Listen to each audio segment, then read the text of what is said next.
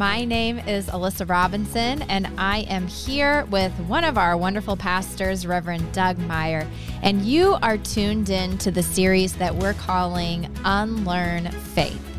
And today we are talking about pride. But before we jump into that, I just want to give y'all a heads up of where we are, what we're doing. And so I invited y'all last month to join us in the YouVersion app for the devotional plan called Who? Me? Which is a devotion all about pride and all of the slippery slope that pride can take us into. And it talks about anger, grudges, pessimism, all of these things that stem from pride.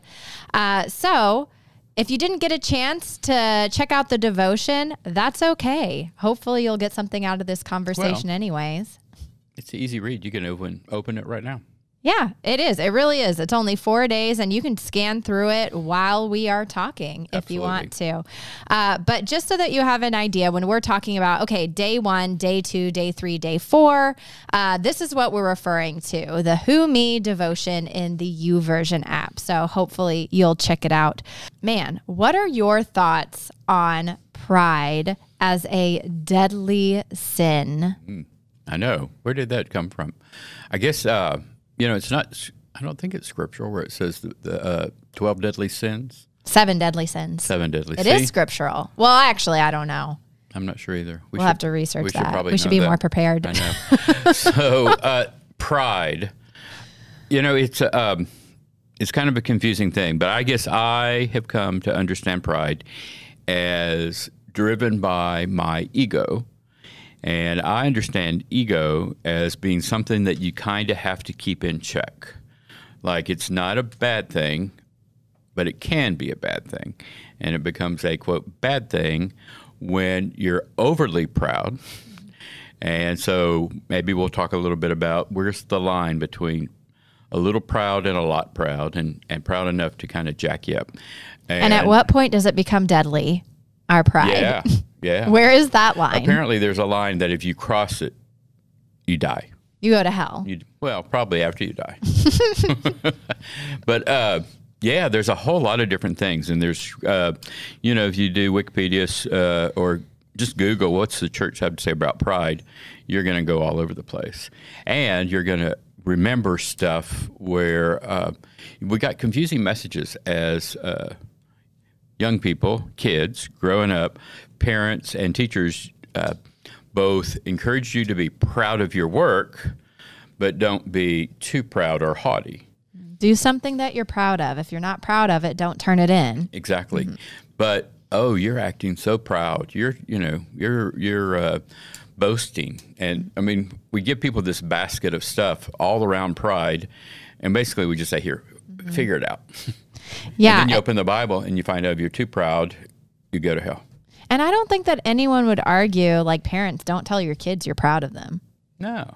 Like, and so what is the definition of pride that Scripture said God doesn't like, or actually, I think you said it uses the term God hates pride. That's what this guy said, yeah. But I don't know that he knows what he's talking about. I think, and this is Doug Meyer theology, that God cautions us about being so proud that we, I think there's kind of an alignment around humility, and that the overly proud don't need God, and that we perhaps elevate ourselves based on pride to think higher of ourselves than we ought.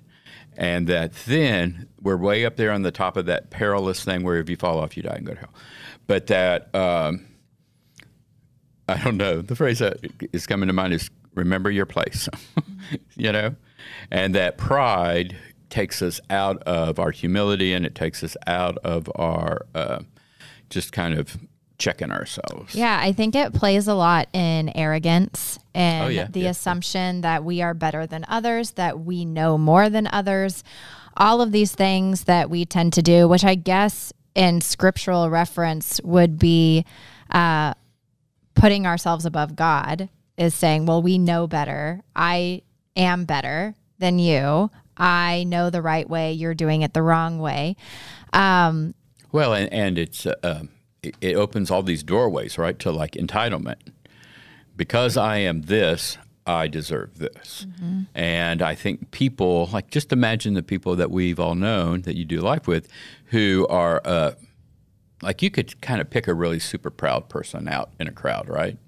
They just kind of have this air about them. Mm. And most of us don't like super proud people because they're just kind of jerk-esque. But there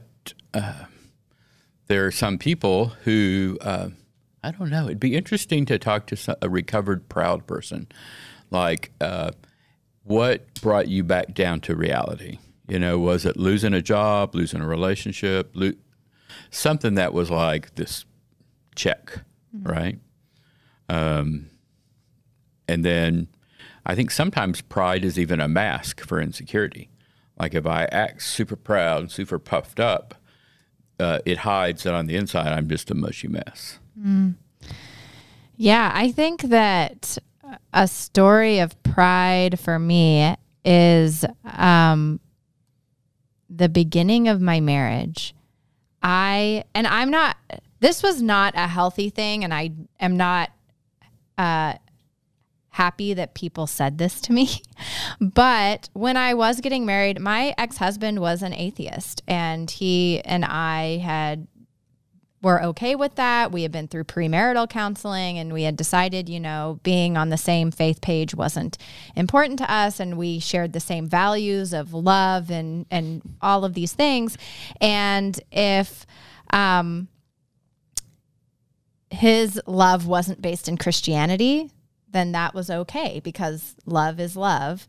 Okay. And so I had this idea of like, we can handle anything. You can't touch me. And I had people who said things to me like, oh, I wish it must be nice to see the world through rose-colored glasses. I had people actually tell me, your marriage is going to fail. Oh. Because you don't. And that wasn't a good thing for people to say. I do not recommend anyone telling someone else your marriage is going to fail. My marriage did fail. Mm-hmm. But at the beginning of it, I wouldn't have listened to anybody about anything because I thought I knew best. You don't know us. You don't know me. You don't understand how we are. We're above such things. We don't need to do all of this extra work. We don't need to do whatever, fill in the blank. And I just went into my marriage with such arrogance of like, yeah, like people tell me marriage is hard, but I'm a pretty tough cookie. I got this. And and so I think that was one of my personal stories of like, I hate it feels icky even using the phrase pride comes before the fall because I don't want to say pride is the reason that my marriage failed. It failed for a lot of different reasons. We weren't communicating well. It was, equal. At first after the divorce, I felt like a victim. But as time goes by, I slowly look back and I'm be like, okay, I played a part in this too. Right. And so I'm slowly unlearning my pride, unraveling my pride that was going on 3 or 4 years ago. But it was just this feeling of nothing could touch me. Mm-hmm. I get it. I get this marriage thing. What are y'all struggling with over there? Which sounds kind of like arrogance, right? And no betterisms. And so it's kind of like, to me, pride is what's on the label of the cereal box. And then when you open it and you pour it out, there's all these pieces that when you begin taking them, one and one over here and one over here, and you pull out the berries and the Captain Crunch or whatever is your thing, you go, oh. And so imagine if you had like just a train wreck of pride and you were arrogant and resentful. The fall might be just this moment of humility that you didn't ask for. Mm. This reckoning. And those words are all such like reckoning. I don't like that word.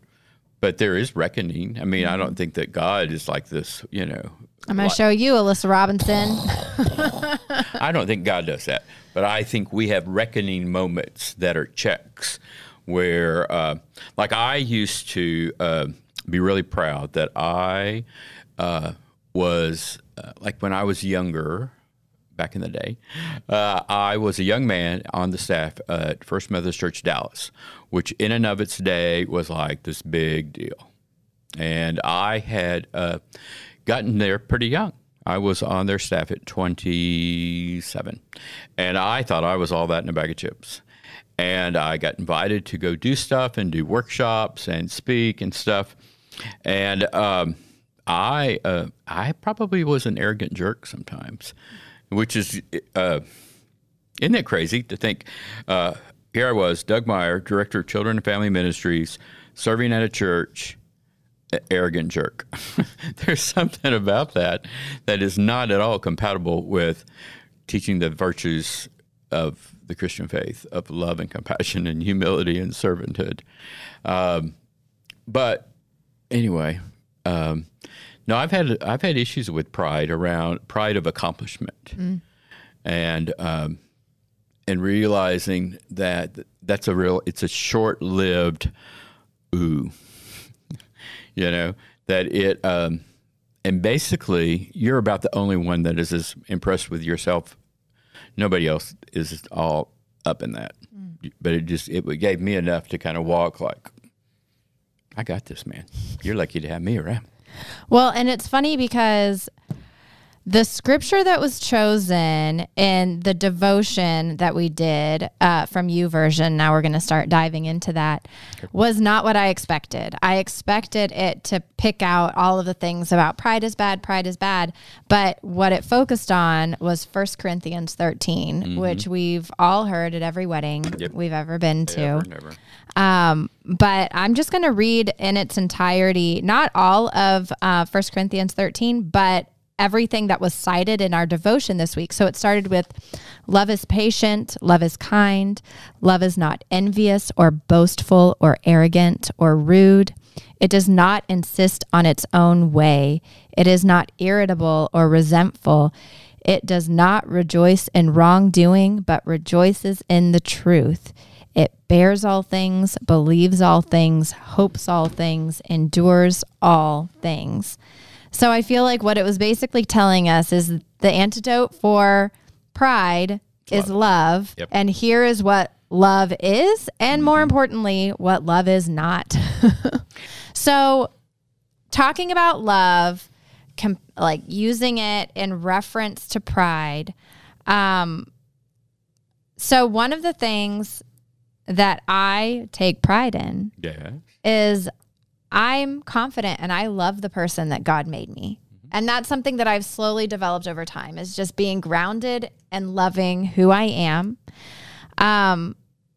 And so is that pride? Because we are commanded to love others as we love ourselves, but I feel like sometimes we gloss over the as we love ourselves. What does it look like to love ourselves and it not be prideful? I think that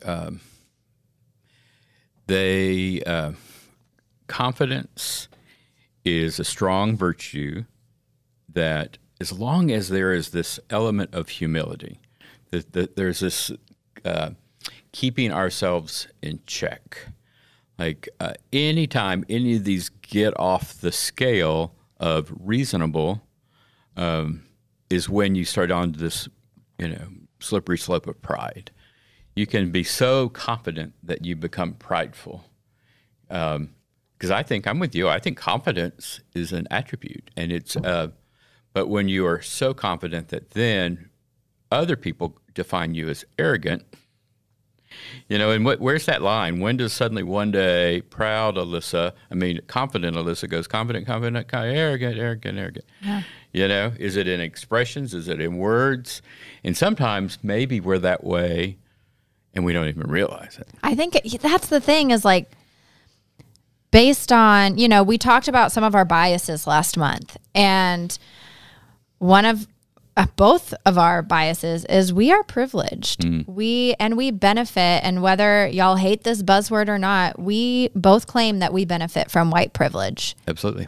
And at what point is that privilege that has been granted to us, blind pride, that we don't even know that we're doing it, but we just assume we deserve certain things. We are entitled to certain things because it's what we've always had, is that pride. And how do you undo pride that is ingrained within you and is a part of your upbringing?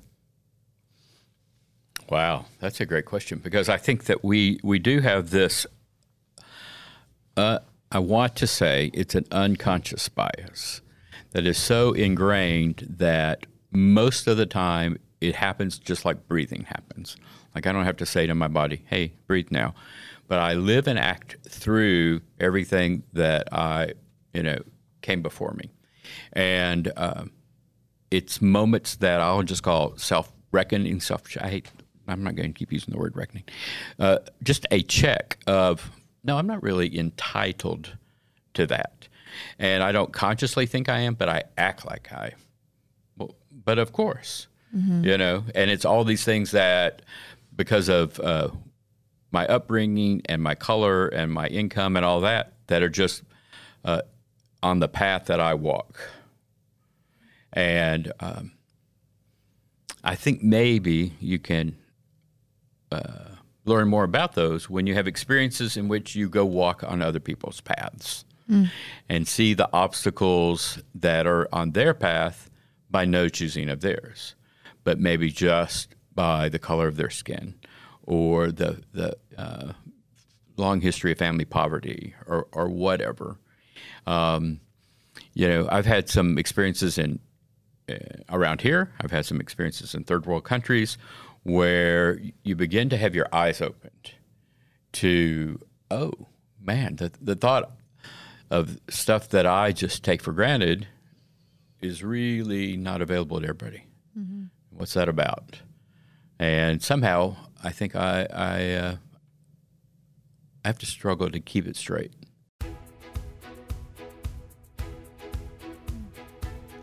I think another really good thing to try is just every now and then asking yourself the question, could I be wrong? Yeah. And I'm saying that because it's a question I need to ask myself often. As the digital strategist at a church where tech glitches happen all the time, I have people who send me emails, who give me phone calls and say something's not working. A lot of times my first assumption is user error. You must have done something wrong, because it wouldn't be the technology that I built that's malfunctioning. No. But I think that if every interaction I were to start with, okay, could I be wrong? Wow. Where could I have messed up in this before I enter into the conversation? But we just, going into day 2, which was all about anger, if someone challenges us, we just want to come at them with fire right away. Is that pride? I think that is pride, unhealthy pride, based in an arrogance that says, I know better, I know more than you do. Again, so I am entitled to lash out at you. And, it seems as though there are people that I will call naturally angry. I think you're looking at one. Are you? who have a really short fuse, who don't stop to ask, could I be wrong or what else could be true?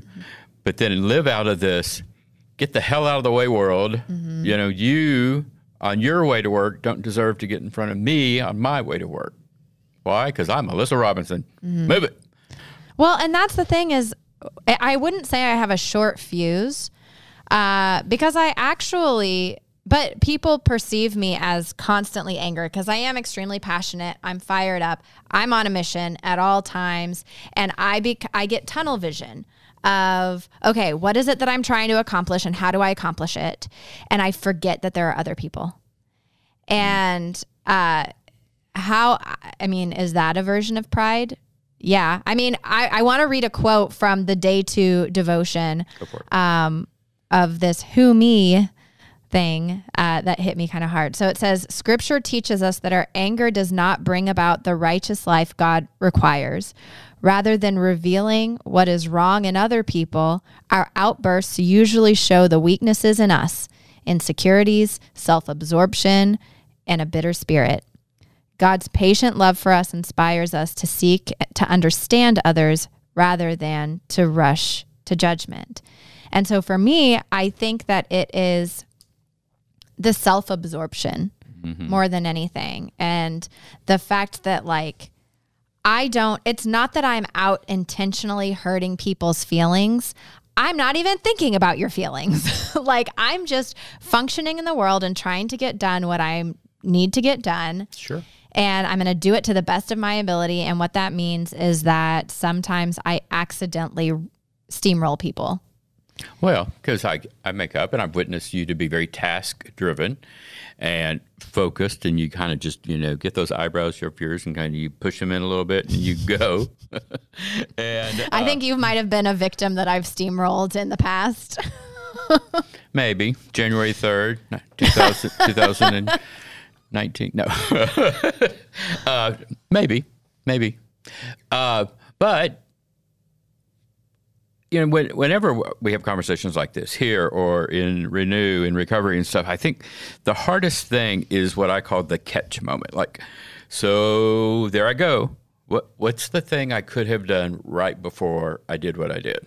Mm. Is there a way to rewire me so that I have a snap that says, Doug, you are racing to judgment. You are halfway down the trail and you have no information, but you are acting like a ninny head. And a ninny head. I know. That's a new thing. I don't think it's a new thing. I think we're kind of going back a few decades for that one. I'm going to look it up. Ninny head. But there is so if you connect that then back to pride, right? So I'm operating out of an assumption that overly proud people don't feel the need to understand others. You have a responsibility to understand me. And I don't really care if you don't, because I still am going to go for it. And then we'll sort it all out later. Or not, because I am who I am, and I don't really care if you sort out anything or not, right? Mm-hmm. But that hurts. I heard that one. I think that you just, hit me right between the eyes with that. Well, yeah. We all have a growing edge. Mm-hmm. Seek to understand rather than rush to judgment. That should be... on everybody's bathroom mirror in the morning or something, especially people who are living in partnership or community with other people. Because I operate out of a me world. Whenever there is especially a task, I'm about getting my part of the task done. And I'm assuming you're getting your part of the task done. Just simple things, I have a wife. We share the same bathroom in the morning. We're both about getting ready. But we are always in each other's space of getting readiness. And, but of course, mine is more important, right? That's how I act. And I'm like, well, that's ridiculous. Not only is it ridiculous, I could walk about 12 steps down the hall to the other bathroom. So I don't know. That's just a silly way it comes out in relationships. But there's all sorts of other ways that our me-focused world takes us over. Well, and one of the things that it talks about in day 2, and it kind of challenges you to try for the week, is assuming the best in others. And how does assuming the best in others combat pride? Well, if I'll be completely honest and say I am more likely to assume the worst in other people.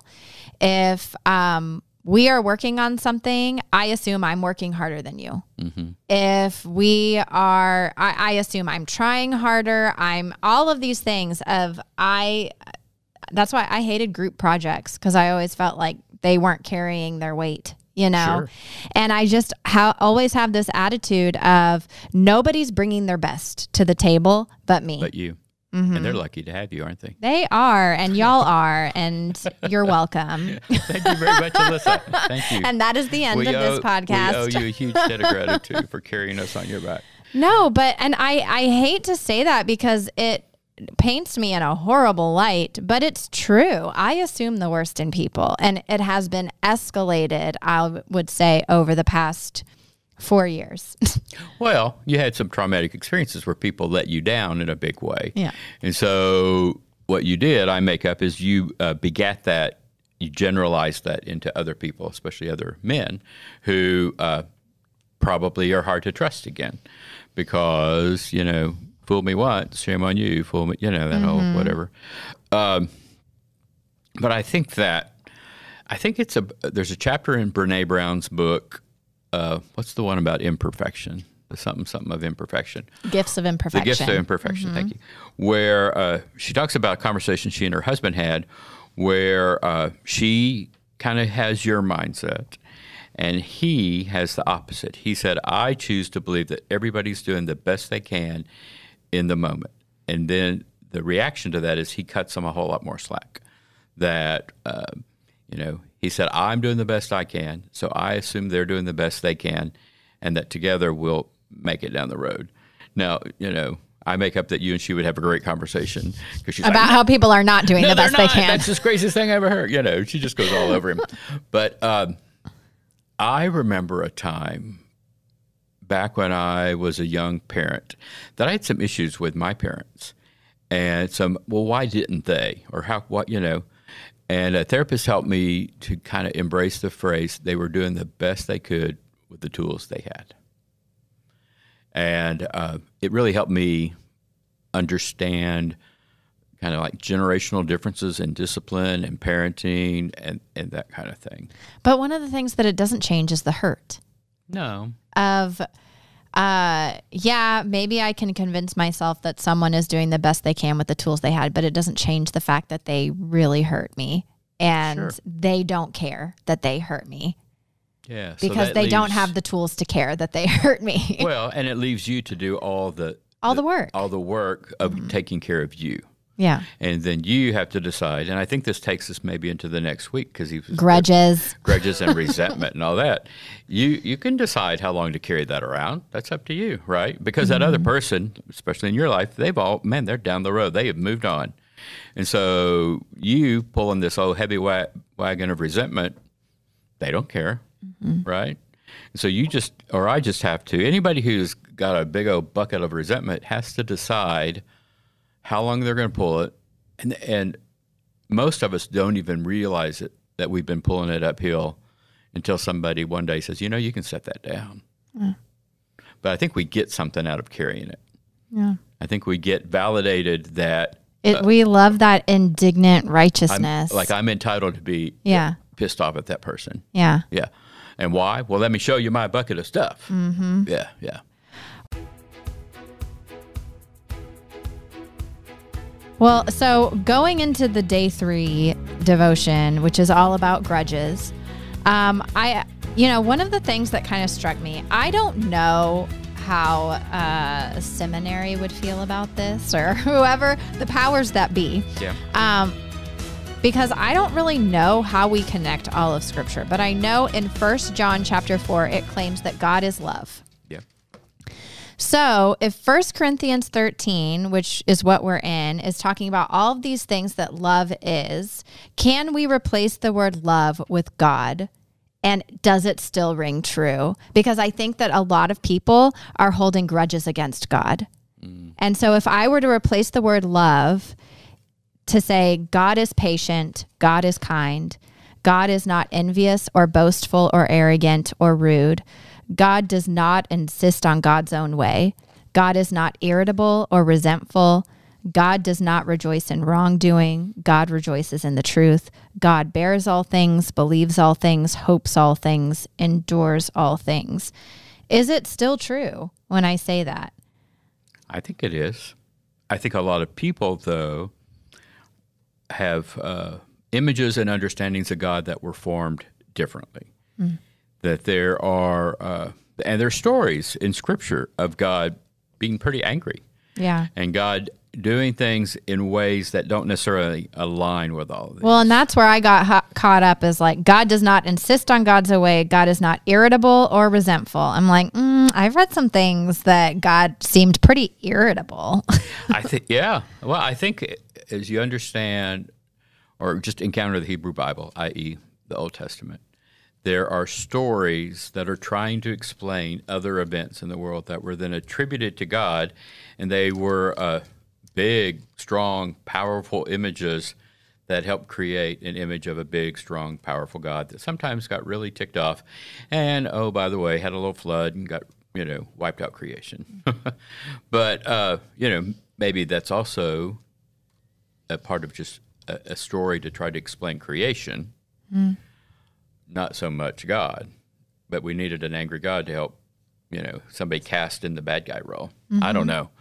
But no, I like that, and I'm drawn to that. I don't know that I've ever heard that before. I think it would be helpful for people who are dealing with a whole lot of angry God issues, you know. Well, and that's what, you know, when it was talking about grudges, pretty much the whole thing was focused on, you know, it really only hurts you to be holding grudges. And the connection of holding a grudge to pride is that same assumption of I'm better than you, you've hurt me, I'm more important than you, and you just hold on to that anger. But what I want to know is, so it's telling me not to hold a grudge. Does God hold grudges? Because I feel like people constantly talk about in the Christian church, Judgment Day. Well, what is Judgment Day? Is that God holding a grudge against us and saying, here are all of the things that you did wrong and you did right, and let's weigh it out and see which is better? Because that feels like a grudge to me. Yeah, certainly a like an inventory or a, you know, some big census. And I don't know who does all of God's legwork, but somebody enters all that data. And the impression is that both on your judgment day, right, that there's these images of, you know, you go to a door, you go to a gate, you know, do you get in? They pull up your file. Yeah, okay, you know, I don't know. We're going to have a meeting. You know, I guess. So I'll just acknowledge that I don't value a whole lot of those ideas. I believe in an all-loving, all-caring God who is merciful and doesn't hold grudges. And I think God and who God is has been abused to create a situation where people are kept in check by a fear of an angry God or judging God. And that whatever happens in the next realm, I think, and I don't know that I have any basis for this other than a real strong desire to have a loving God, that everything that God has been a participant in will be a part of that new reality. That, you know, God saw everything and called it good, and then the story goes off the rails, right? And then Jesus comes and redeems the world, and you know, I don't know. We need to have somebody in here one day who adheres to that really strongly, because I want them to help me understand how that works out for them. Yeah, but I would struggle with that, because almost every source that they would cite would be from Scripture. And I'd be like, okay, but you can't use the source that you're referring to prove the point of the, it comes out of circular logic. So the truth is, until we're dead, we're not going to know. We're not going to know.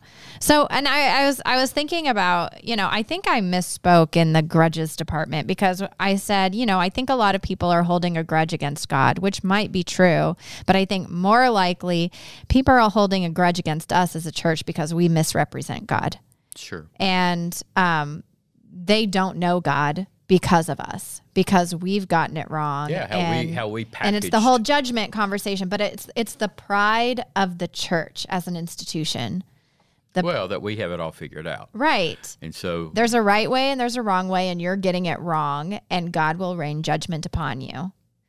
But who are we to say that? And it just seems crazy to me, of like, we're talking about pride, and yet the biggest perpetrator is the church. Sure. Yeah. I would think, like, as the institution. Oh, yeah. Well, we're very proud-esque in that we have it all figured out, which then goes back to that attribute earlier of arrogance, right? And what would it be like for the church with capital C, to acknowledge, and every now and then you see this about, hey, we might have got this wrong. You know, you see some in some circles of like social justice about, you know, years ago, the church was actually a part of the endorsement of slavery. And so... and segregation. And segregation and sexism. Mm-hmm. And, you know, there's a lot of different things that we messed up. I mean, plenty of the church is still in honor of sexism. Well, that's true. And so... well, and the church is still segregated on Sunday mornings for the most part. We have yet to rectify that. Well, yeah. And the church... many churches are segregated racially, financially, social status, education status, all sorts of statuses. And every now and then, I think I've told you this before, I have the suspicion that if Jesus were to like Uber over one Sunday morning thinking that those look like interesting people and would show up and would be totally confused on what we were doing and would not think at all that this was anything he had, you know. But then also... what are denominations if not the end product of pride? To be on, like, why are we breaking off into all of these different sects and understanding if it's not pride of arrogance and us saying, we know better than you, you're not getting it right, we're splitting off and doing our own thing. Not to say like one giant, if we could have just done one giant body of the church that just is inclusive of everybody, and however you think about things and however you interpret God and however you know, all of these things, what would that have been like? That might have been what God had in mind in the first place. I know. A lot of people would say it would be chaos, though. Could you really claim Christianity if all beliefs are included? Of like, oh, yeah, you believe Jesus this way? Yeah. That's fine. It'd be... levity. You don't believe that Jesus was actually like raised from the dead? All right, come on in. You're a Christian. We still love you. Yeah. Like, what would it be like? Yeah, it wouldn't be anything like it is now. Because there are rules. You can't call yourself a Christian unless you believe these things. And the rules are, I think, well-meaning people made the rules based on their understandings, which were based on their experience, which were based on their, you know, so forth and so on. And they committed to their correctness, their rightness. And somewhere in that calculation, there had to be probably some elements of pride that said, I know better than you. I have it more figured out. I'm more better, more smarter, or whatever than you are. And, you know, whether it's the church or individuals. I think, I don't know. It's a mess. And how do we live into that in humility, yet with confidence? It's going to make me a lot more aware of how smarty pants I've begun sometimes. I do want to say, though, for a minute about this resentment thing. Like, so I don't know exactly how you do it. But I know a lot of people who have had to do their own work to let go of resentment.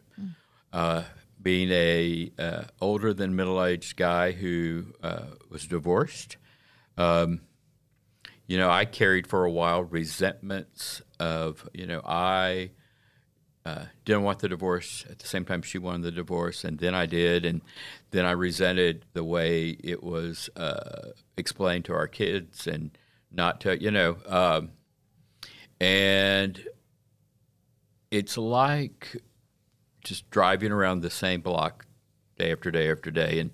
And some people get energized out of that. I didn't. It made me bitter and tired and affected the way I saw other people.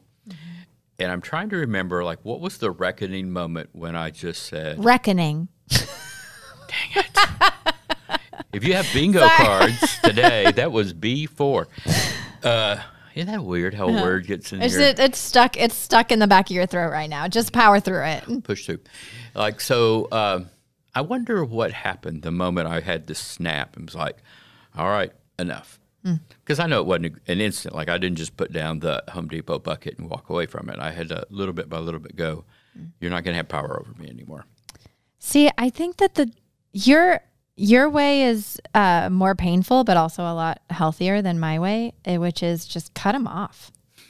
And honestly, and that's one of the things that I wrote down is after, going through grudges, I was like, it's hard for me to think of specific events that I hold on to, but I hold on to attitudes about people. And if you hurt me, you're out. And I don't try. Strike one, you're out? Well, no, but if you hurt me badly enough, yeah, I'm never going to trust you again. And that's the thing is I have a way of cutting people off, and it's always really confused me in relationships when people break up and then they still remain friends. I'm not friends with a single ex in my history. After we broke up, it was like, okay, peace be with you. Kind of almost like the you're dead to me thing. Yeah, but not in a, I just didn't want to invest in trying to turn that into a friendship.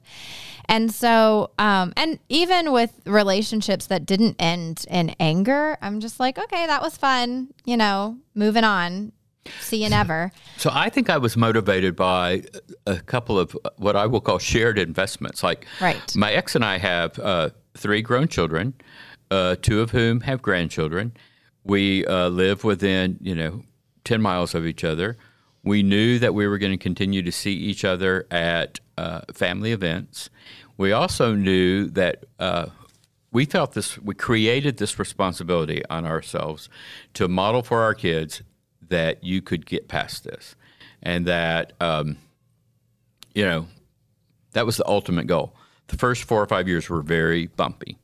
We are there now. To some people's amazement at, strange things. We are all together, and it's all normal, and it's all fine. And my ex-wife sits on the couch and has a glass of wine and talks to Wendy, my current wife. And, it is a good and normal. I don't know. Well, and that's where one of my biases come in. I don't have kids. I don't have anyone that I need to model, because I really do believe having kids makes you a better person, because you have to be. If you're willing to do the work and you really want to be a good role model for your kids, you have to be a better person. I don't have to be. I've got nobody looking up to me. That's not true. I have a couple little niece and nephew looking up to me, but nobody, because your relationship, whether healthy or unhealthy, with your ex-wife has an impact on the entire family. Mine did not. And it was easier for the entire family to just not have to see him anymore. Sure. And he's out, and there's no kids. There's nothing that would force us to have to reconcile that relationship. And so did I do the right thing by just cutting it off and moving on? Maybe. I don't know. I feel like it probably made him a lot happier that is the case too, that he didn't have to deal with me anymore. Yeah. I think the word right, did you do the right thing? I think the right thing is what would be ultimately the healthiest thing. Mm. And did that thing prepare you then to take the next healthiest step if you chose to be in future relationships with men? How can you put in a shoebox that history, put it away? You can't put it in. You can't do that because then it pops out in ugly ways that you didn't expect. Sure. I cannot tell you how many times I have been triggered accidentally by something because I hadn't dealt with the trauma of that relationship yet. And it could be little bitty things. It's going to be, but it's a lasting grudge that now has an impact on somebody else. Yeah. Well, and to give somebody else, if that happens in the future for you, a heads up, hey, when this happens, you might get... It's not your fault. It's not your fault, but there might be... But I'm coming at you. 5 minutes of crazy Alyssa. Or to give them permission to catch you when there's an event, they say something, you're triggered, you come, with the kitchen knife, and they're like, hey, I don't know that this situation needs a kitchen knife. Maybe there's another way we can talk about this. Oh, man. What are we learning, Alyssa? Well, okay. Pessimism. Oh, yeah. So this is, and honestly, like by this time, I'm like, okay, are we still talking about pride? I know. By the time we get to day 4. Way off the rails, doesn't it? I'm like, why? What does pessimism have to do with pride? And I'm asking, that's not rhetorical. I'm asking you. I'm supposed to know the answer to that. Yeah, you know the answer. So I think, so here's what, let's imagine for a minute. Let's see if this metaphor works. So all of these other less than attractive attributes are a consequence of taking the exit ramp marked pride. And it takes you into a mess. And one of the roads you could go down is resentment. Another is pessimism. Another is arrogance. And so, you know, part of the work is learning, you know, how to get back on the road pretty quickly, because perhaps pessimism is a consequence of not receiving the acknowledgement that you feel like you're due, because you are unhealthfully proud of yourself and caught up with pride. And based on experiences of you've been, you know, mistreated, misaligned, whatever, based out of your understanding of, hey, I am Doug Meyer, you don't treat me like that. So then somebody did, and I'm like, well, the hell with y'all. And I just, if that happens over and over again, what happens? Well, you just become a grumpy old man, a pessimist who's just kind of pissy all the time. Mm-hmm. Or you can go, you know what? Yeah, sometimes life sucks. I'm going to remain hopeful. And some people, if you're a pessimist, you go, well, you fool. They're going to run over you again. Yeah. And then other people go, oh, that's sweet, you know. Well, and it kind of goes back to seeing the best in people, because one of the things that the devotion said for day 4 is, and this is quoting it, being cynical and pessimistic has a certain logic, doesn't it? If you wall off your heart after one disappointment, you think you can't get hurt again. If you assume all people are jerks, you won't be surprised when they act like jerks. And since most people's words and actions can be interpreted in various ways, you can always ascribe negative motivation, that they're just using you. And what a lonely way to live. Yeah, I feel like the word that came to my mind is isolating. Mm-hmm. That it's like this huge, like 100-layer deep hoodie that it just buffers you against all the crap out there. You can still do life that way. It's going to be hot and you know, you're going to stink, and it's going to be uncomfortable. And are you using that because the air conditioning has obviously cut off in here, and I am getting clammy. we are struggling right now. Hope is a choice. Hope is a willingness to stick your neck out there, because the prize of vulnerability way outweighs the pain of pessimism. That's my bumper sticker comment for the day. Like vulnerability, you take a risk, and you don't put on all those hoodies, and there is some joy. But, you know, if you have enough experiences where all you encounter are jerks, you would also kind of, like, help me understand why you don't go. It's like pleasantly surprised when someone's not a jerk. Yeah. Yeah, it's funny you say that, because like every now and then, like you'll have somebody, a wait staff, or here's somebody who's in that kind of relationship, and they're so pleasant. Like we always, like Wendy and I will go, oh, well, isn't that a pleasant person? As if we're surprised that, oh, look, an alien. A good one. Oh, a good one. Wonder how that happened. Well, so if we're, let's go into a recap. All right, let's do pride. Okay.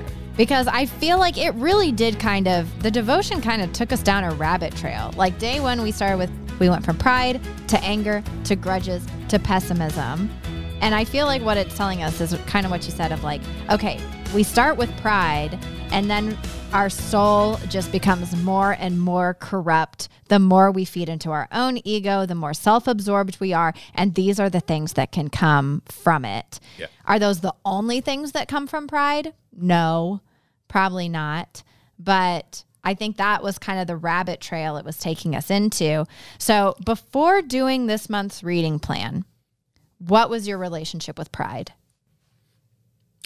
much more simplistic, much more like, hey, be careful because super proud people get a real inflated ego and nobody wants to be around them. It didn't have at all the domino effect or the rabbit chase at all. I just saw it as this singular standalone thing. Don't be prideful. Okay, check. Check. Yeah. Yeah. All right. But like all of the ways that we're exhibiting pride that we don't even realize it. And it's almost like pride is a defense mechanism that we have no control over. Kind of, but I think the longer we talked, the more I guess I think maybe there are, we have control over the choice we made and then how deep we get into it. Mm. Unless we're just so far gone, there's just no hope for us. And we don't care how far gone we are, you know? I think I mean, we are a church podcast, so there is hope. Yeah, no, I'm not saying we, Doug and Alyssa, yeah. But I there are people in the world who have give up and who, you know, are going to think this is just a, you know, a crock. I hold that if they were in a community with people who cared about them, loved them, and if they would risk just a couple of moments of saying, maybe I could be wrong, what else could be true, they're doing the best they can, that they would have some life-giving relationships there. We are, our title of this series is Unlearn Faith. Yeah. What have you unlearned about pride today? That it's not black and white. Yeah. And that it... all pride is not bad. Unhealthy pride is a dangerous place to go. And I feel like only I can know when I've become unhealthy. Someone else can't look at me and say, your pride is unhealthy. I mean, I'm sure there are extremes of like, okay, that's a level of arrogance that I haven't seen before.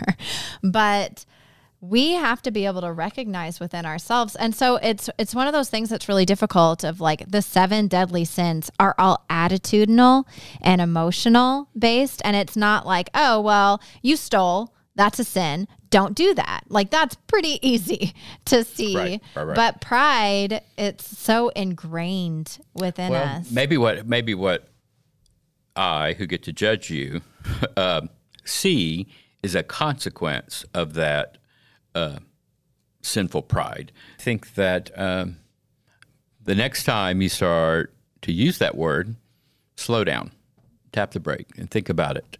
And if you've got attitudes or opinions about all this, or there's a whole bunch of other scriptures that have the word proud in them, or pride, and find one of those and send it to us, and you can either agree or tell us we're going to go to hell or something like that. All right. All right. So what are we going to do next time? Yep. Next month, our focus is fear. Our topic is fear. So we are going to unlearn fear. And we are doing a reading plan together called Not Afraid, How Christians Can Respond to Crises. And it's a 5-day devotion. And I think it's going to be talking about fear on a grand scale of we see everything happening in the media, but also personal crisis that we're going through of, and how can we live unafraid? But also, is fear always a bad thing? So these are all questions that we're going to dig into next month, where we talk about unlearn fear. And I will have a link to that devotion in this episode description. So if you haven't already, download the YouVersion app, follow along with us. Again, you have a full month to do a 5-day devotion. You can do it. And we believe in you. Hopefully for those who did the devotion today, you kind of were nodding along more, and maybe there are some things you disagree with and have a different perspective. Yeah, send it to us. That's going to be interesting. I'm going to have some great stories about fear because, why you ask? We grew up with a mom who was afraid of everything, and so she used fear as her in her toolbox of parenting. Ooh. And so I grew up afraid of everything. Big see, time. I grew up afraid of nothing. Yeah. See, we're going to have fun with that. Yeah. So, and that has its own problems. Yeah. Being, yeah, they both do. Yeah. Completely fearless. Yep. All right. This is going to be good. So thank you for joining us today on Unlearn Faith, and we will hear from you soon, and you'll hear from us next month. Absolutely. Take care.